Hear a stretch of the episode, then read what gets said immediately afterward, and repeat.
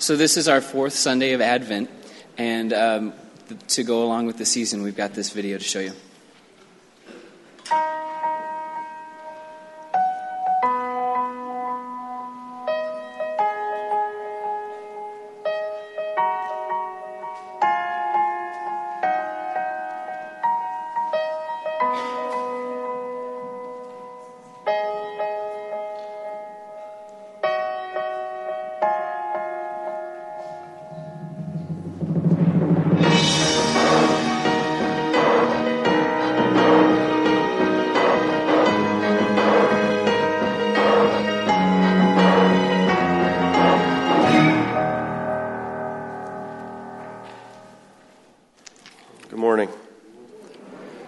Will you pray with me? Heavenly Father, as we come together this morning, we light the candle. The candle reminds us that you have come into this world, this dark world, with your light. We ask today that your light shine into our hearts, illuminating the truth, illuminating the love that you have for us. We are so thankful and grateful to be here today, to know that we have a Savior who is Christ the Lord. Lord, today as we worship you, we are mindful, Lord, of those who uh, need your special touch this morning, and we ask that you would uh, be with those who are in need of healing, in need of hope, and in need of uh, resources, God, and in friendship. Lord, we ask that you would use us to meet needs in your name. We thank you, Lord, for the promises that we have in the scriptures that say that wherever your word is preached, it goes forth and it accomplishes the purpose that you have intended for it. And that's our heart's prayer this morning, Lord, that what happens here today would be according to your will. God, your will, Lord, is what we are concerned with. So, God, we submit ourselves to you. We humble ourselves to you by praying the prayer that you taught us. Our Father, who art in heaven, hallowed be thy name. Thy kingdom come, thy will be done, on earth as it is in heaven. Give us this day our daily bread, and forgive us our trespasses, as we forgive those who trespass against us. And lead us not into temptation, but deliver us from evil. For thine is the kingdom, and the power, and the glory forever. Amen. Our scripture this morning comes from John chapter 15, moving into John chapter 16. And this is, uh, these are the words written by the Apostle John. And these words were spoken by our Lord Jesus. He says, When the advocate comes, whom I will send to you from the Father, the Spirit of truth who goes out from the Father, he will testify about me. And you must also testify, for you have been with me from the beginning. All this I have told you so that you will not fall away. They will put you out of the synagogue. In fact, the time is coming when anyone who kills you will think they are offering service to God. They will do such things because they have not known the Father or me. I have told you this so that when their time comes, you will remember that I warned you about them. I did not tell you this from the beginning because I was with you, but now I am going to him who sent me. None of you asks me, Where are you going? Rather, you are filled with grief because I have said these things. But very truly, I tell you, it is good, it is for your good that I am going away. Unless I go away, the advocate will not come to you. But if I go, I will send him to you. When he comes, he will prove the world to be in the wrong about sin and righteousness and judgment. About sin, because people do not believe in me about righteousness because I am going to the Father where you can see me no longer, and about judgment because the prince of this world now stands condemned. I have much more to say to you, much more than you can now bear. But when He, the Spirit of truth, comes, He will guide you into all truth. He will not speak on His own, He will speak only what He hears, and what He will tell you what is yet to come. He will glorify me because it is from me that he will receive what he will make known to you. All that belongs to the Father is mine. That is why I said the Spirit will receive from me what he will make known to you. Let's pray for our pastor as he comes. Lord Jesus, as Pastor Mike comes to share these words, God, we ask that the advocate, the Holy Spirit, would give him the words, Lord, that it would be his words that he has heard from you, and that our ears would hear them as well. And receive them with thanksgiving and joy. It's in Jesus' name that we pray. Amen. Uh, some cool things are going on around us. Take a look at this first slide. I have a picture up here of uh, our property. This is taken just a few days ago out at our REC Drive property. And for those of you that are just gathering us, uh, gathering with us, we have bought uh, 29 acres out on uh, Highway 13 and REC Drive. We have the aim of building a church, and we have the aim of being in that church out there in 2017. So uh, I hope that you'll go out there during your Christmas light decorating and, and looking at all that kind of stuff, and go by the Nativity. It's really cool right after it gets dark um, because it's got some, uh, it's got a star above it, and then of course baby Jesus glows. So go on out there and, and not only see it, but take a minute and pray for what's going to happen on that cornfield uh, right behind it in the years to come. Uh, and I certainly want to thank all of you that are participating in the Believe campaign. I want you to show you the next slide too. That's next week's preacher right here at First Methodist Church. Some of you may remember Doug Cloven, who grew up, went to Marion High, raised up in the Summer Games program. Uh, some of us know him as Carl Fergus, which is one of his alter egos that he shares with us uh, at Summer Games. So um, we want you to come back and, and hear what Doug has to say. He's going to continue right on our uh, uh, gospel track of where we're preaching, but I know that uh, Doug is thrilled to be able to come to his home church. He doesn't get that opportunity very much uh, and share with you the gospel, so I hope you'll come right back. We're going to praise the Lord with some music at the end of our service, so you might think, where'd the songs go? They're coming.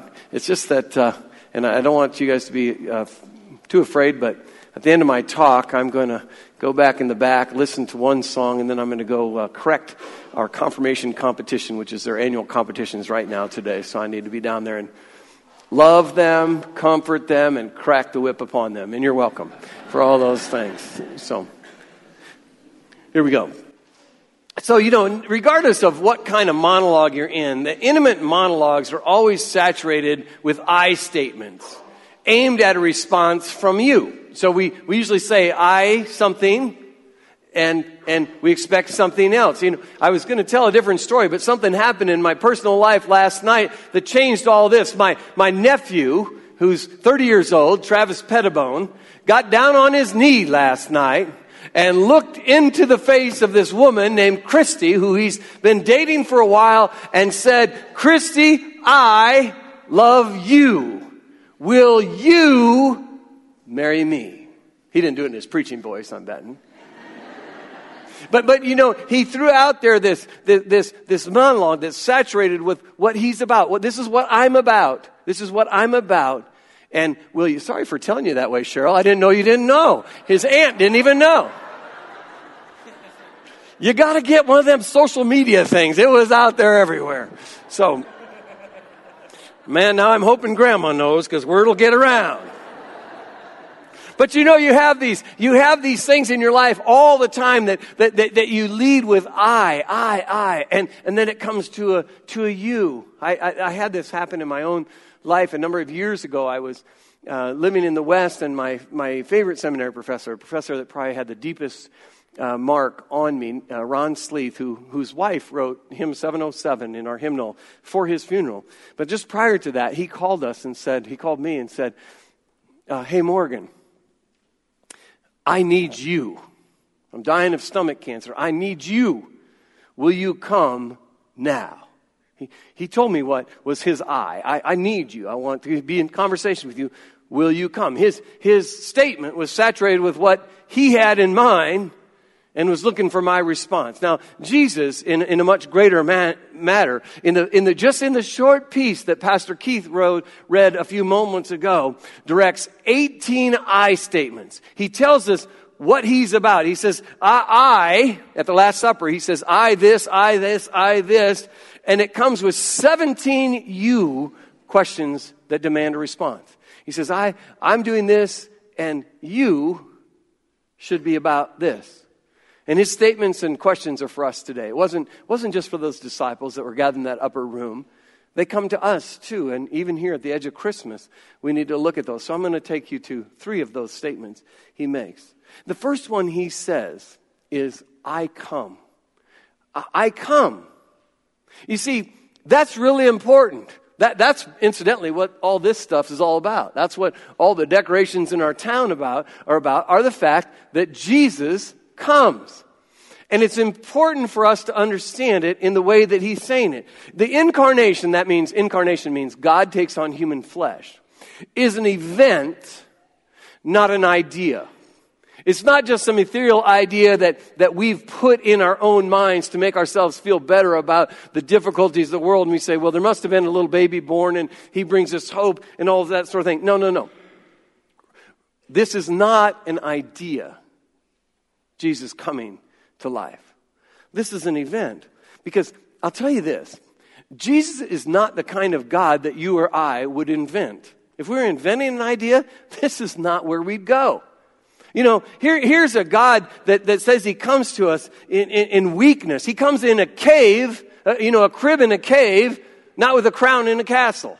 Who would pick a king like that? That's not what we would imagine. We would imagine something grandiose and magnificent. He makes no political friends. This guy is the most politically incorrect person of his time. He talks bad about the rulers at hand. He talks difficult, in difficult measures about the leaders of the church at hand. He rolls with the poor. He hangs out with the poor all the time. That is not how you become popular. You, you, you hang out with the money, right? He, he walks around the brokenhearted. He, he walk, walks around with people that are sick. He, he walks around with, with, with friends that cannot manipulate him.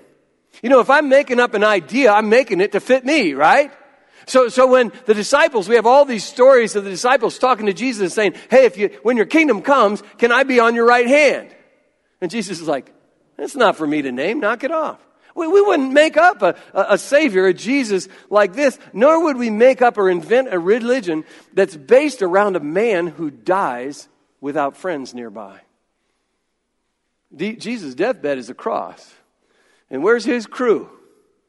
Nowhere to be found. Nowhere to be found. See, if, if we wanted to, to, to, a comforting belief system, we would have done a lot different, a lot better than Chris, Christianity. Because, see, Christianity makes difficult moral, ethical demands upon us. And not only does it make these moral, ethical demands upon our life, it tells us that if, if, we, if we don't do, if we don't pursue what God asks us to pursue, judgment's going to come upon us. I mean, and that's in, in the Bible. See, what we get in, what we need to focus in on when we talk about Christmas, when we talk about the, the I, the I am that comes, is that God comes right into human history. He establishes himself as a person. He interrupts the flow and he makes humanity deal with him. He makes humanity deal with, with, with God himself. You have people in your life that are like that, don't you? They make you deal with him. I, I, I'm on the board of trustees of a small college. And uh, the president is one of these guys that makes you deal with him. He's been going around all the trustees in the last six months, and he has dinner with you. And at the end of the dinner, which is always very fun and very nice, he is making an ask. He is saying, This is the number of dollars I need from you. And then he says, looked right into Teresa and I's eyes, and he says, Now, are you in or are you out? I need an answer right now. That's a reckoning, isn't it? Are you in or are you out? He makes us deal with the idea of where that particular college is at in this particular time in its history. Are you in or out right now? And I'm going to tell you, Jesus blasts right into history. Not as an idea, but as a person. And he's bringing a reckoning with himself. And he looks right into the eyes of his disciples and he looks right into the eyes of we that follow him and says, Are you in or are you out? You should answer right now. You should answer right now. You should. You should. In Jesus, you see, there are present all the characteristics of God pure holiness, absolute power, righteousness, and knowledge. And in Him, we see the hopes and the possibilities of a reconciled life. You know, over the last month, we've been lighting these candles and playing those, those videos of, of lighting the candles of, of hope, joy, love, and peace. You know, he tells us that there's possibility of those things in this life and in the life that's yet to come. So he says, I come and you can know me. See, that's the first thing. I come and you can know me. He doesn't come as an idea. It's so important for us to get this as Christianity. This is not a philosophy. Christianity is not a philosophy, it's a person. He doesn't come as, as an idea to be thought about. He comes as a person with whom we can be in relationship with. And so at the edge of Christmas, your, your pastor asks you these questions Do you know him? Do you want to know him? And how intimately do you want to know him? These are questions that should be raising up in your spirit all the time. See, this is a reckoning. Christmas is a reckoning. It comes with a presence. It says, I come so you can know me. What's your response? Now, the second I statement that's made in this piece that Keith read a few moments ago is this idea of I go. I come and I go. See, the incarnation event itself, Jesus' event on, is limited to time and space. You, you get that, right?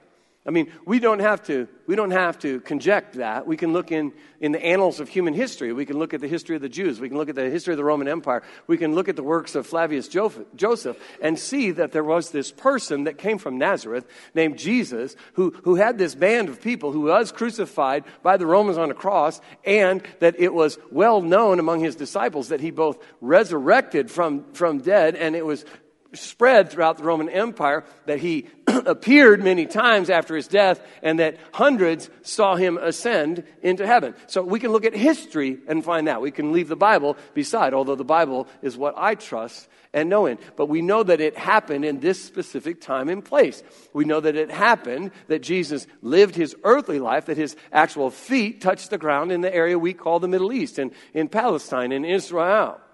We, we know that it happened most likely between 6 BC and 33 AD, somewhere in there, depending on how you read history. It, but it was not a forever moment. It was a human life. It could be at one time, place at one time. It, it, it was not a forever moment. It's a forever moment that we commemorate year after year, day after day. But, but you see, Jesus says, I come, and then he says, and I go. I go to the cross for your sake. I go so that you have made available to you a relationship with me. And that's why I go. I go to make room for the Holy Spirit because I can only be at one place at one time. But the Holy Spirit can be at all places at all times. He can be with all people all the time. I come and I go. Now, he goes on and says, I go you don't abandon the faith. You don't abandon the faith. That's the calling you. You know, see, there's this natural inclination to self preservation. Natural inclination to self preservation. Let, let, me tell you what I mean. You know, I, I, told this story at the 745 service, and I feared that when I told it at 945, I would horrify some young parents. So if you need to, hold some ears. I'm of the age of guys that grew up with a jackknife in your pocket. You grew up with a jackknife in your pocket?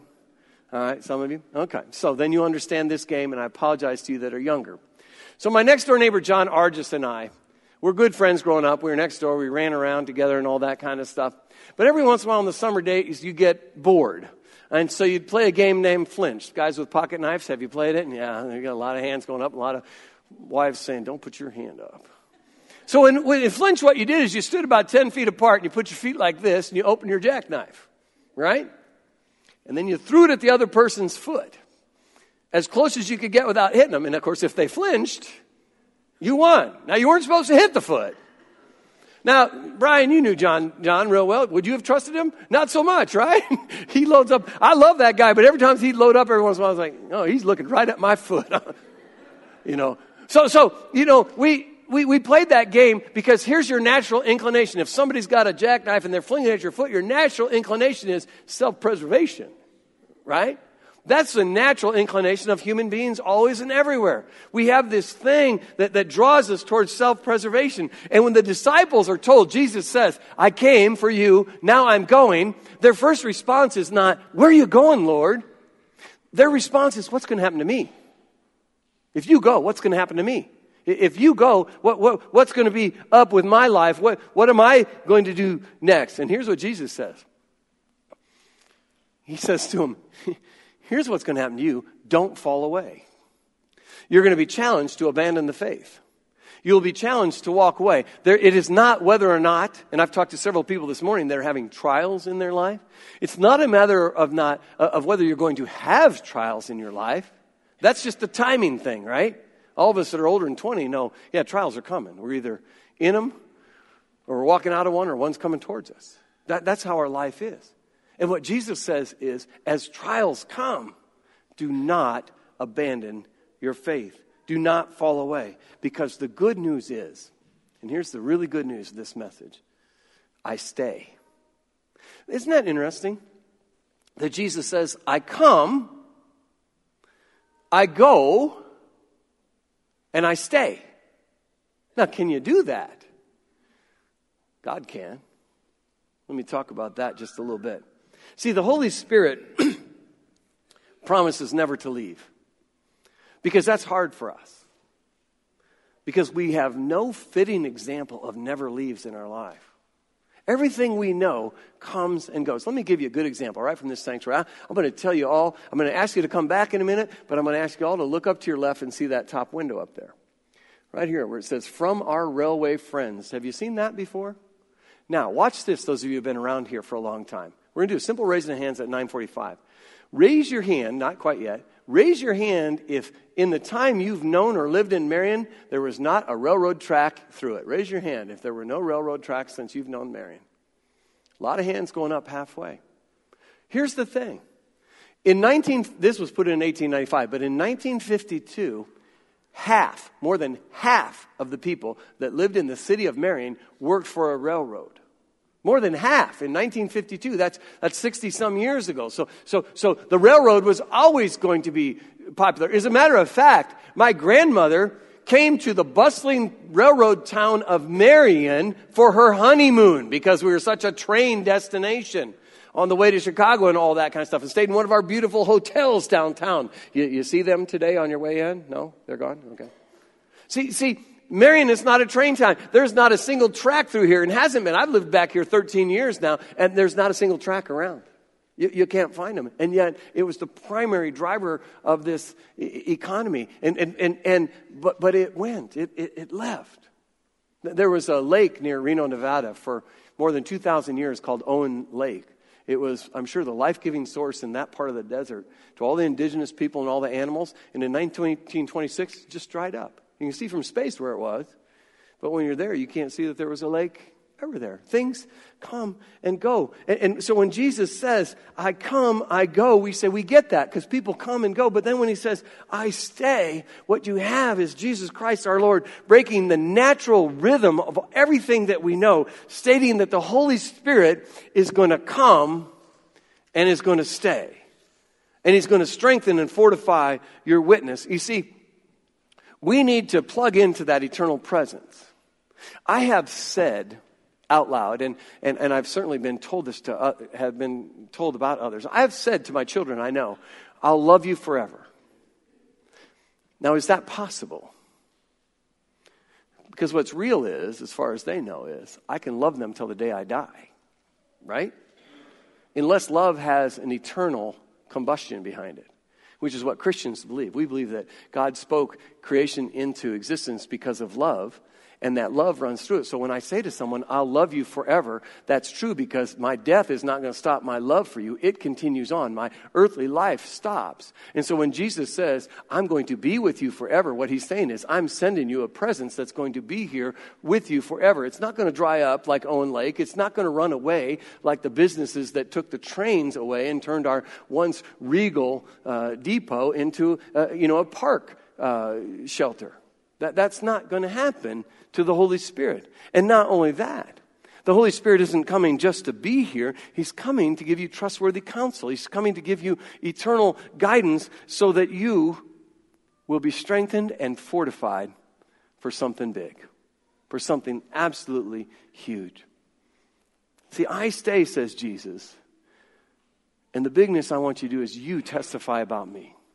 I stay, you tell people about me. See, the purpose of the Christmas event is the salvation of the world. It's not about pretty lights. It's not about warm, glowing things. It's not about having cozy feelings. It's not even about singing songs. It's not about sitting around a tree and, and, and, and unwrapping gifts. See, we have all those warm feelings because in the brokenness of the world in which we live, God promises that if we receive Him personally, eternal wholeness is available to us. You know, we light a candle of hope because the Spirit tells us that, that in, the, in the midst of a, a, a world that's quite amiss, if you believe in me, better days are ahead. Better days are coming regardless of what's going on. We, we light a candle of joy, even though so many of us, maybe even some of us here, are locked in, in joyless situations where drudgery seems all around us because the Holy Spirit says, I'll bring you joy and in me your joy can be complete and you'll know that there is an eternal plan that goes from here until forever. And so therefore you might not be happy in every single moment, but you'll have joy. We light a candle that's, that calls itself love because we, we light that right in the midst of a world where it seems that, that, that hatred and loneliness have the upper hand. But Christ says, I am love. Love comes from God. It's eternal. And I, I cast it upon you. I offer it to you. I encourage you to offer it to others because it transcends all of that which you're in right now. And we light a candle that's called peace. And we light that audaciously in the midst of a world where war has such a stronghold in the human heart and in our community. I stay, says Jesus. You testify about me. I come, I go, I stay. Because Christmas is merry. Christmas becomes merry because the great I comes, goes, and stays for you. And this is not to be hoarded by Christians. This, this, this whole Jesus coming, Jesus staying, Jesus, Jesus going, Jesus staying is not to be hoarded by the churches. It was meant by Christ himself to be shared. That, that's why at the edge of Christmas, I, I unapologetically come up here and don't cast some nostalgic blessing on you, but speak to you about witness. See, every generation, including the one we're living in right now, this is the only generation you and I get, we only get this generation to live in, and every single generation that's ever been, that, that is now, and that's coming needs a witness for the great I who comes, who goes, and who stays. The Holy Spirit has enabled millions in every generation. That's how you heard about it, right? The Holy Spirit enabled mi- millions in every generation. Many, many, many have not testified. Millions have not testified but many have. And I'm here because many people, some I've already mentioned in this talk, but others, like them, have testified to me. That's how I know about the Lord Jesus Christ. That's how I had an inkling that there was a God, that there was a, a, Christ out there, that there was a Holy Spirit, that the world had this, this prime mover and this intellect behind it that is purely and completely powerful, is that others testified to me first. And what the Christ of Christmas says is that fueled by the Holy Spirit, you're called today, you're called today to not let your testimony end here and now or with the moment that your life dies. I can call upon the names of, of 20, 30, 50 people whose testimony hasn't died because they imparted it in me and I'm sharing it with others. See, when Jesus says, I come I go and I stay. You can know me. You can testify to me. We're supposed to be doing that because millions in our generation, and I would count you among them, those that hear the words of the gospel, that listen to Christian radio, that enjoys the songs we sing and all that, you have been enabled. Your on switch has been flipped. And so the question right now at the edge of Christmas is if you're among those that have been enabled to, testimo- to testify, is it your intention? Is it your inclination? Is it your plan to make Christmas merry for future generations? Is that your plan? If it is, your mission is pretty clear. Testify to the one, the one and only, who makes Christmas and every single other day merry. Jesus Christ our Lord. Let's pray. Father God, from beyond all time, you spoke to us. You loved us. You cared for us. You have given us all that we need. And we ask, O oh Lord, now that we might be those who testify to you. In the name of the Father, Son, and Holy Spirit, we pray. Amen.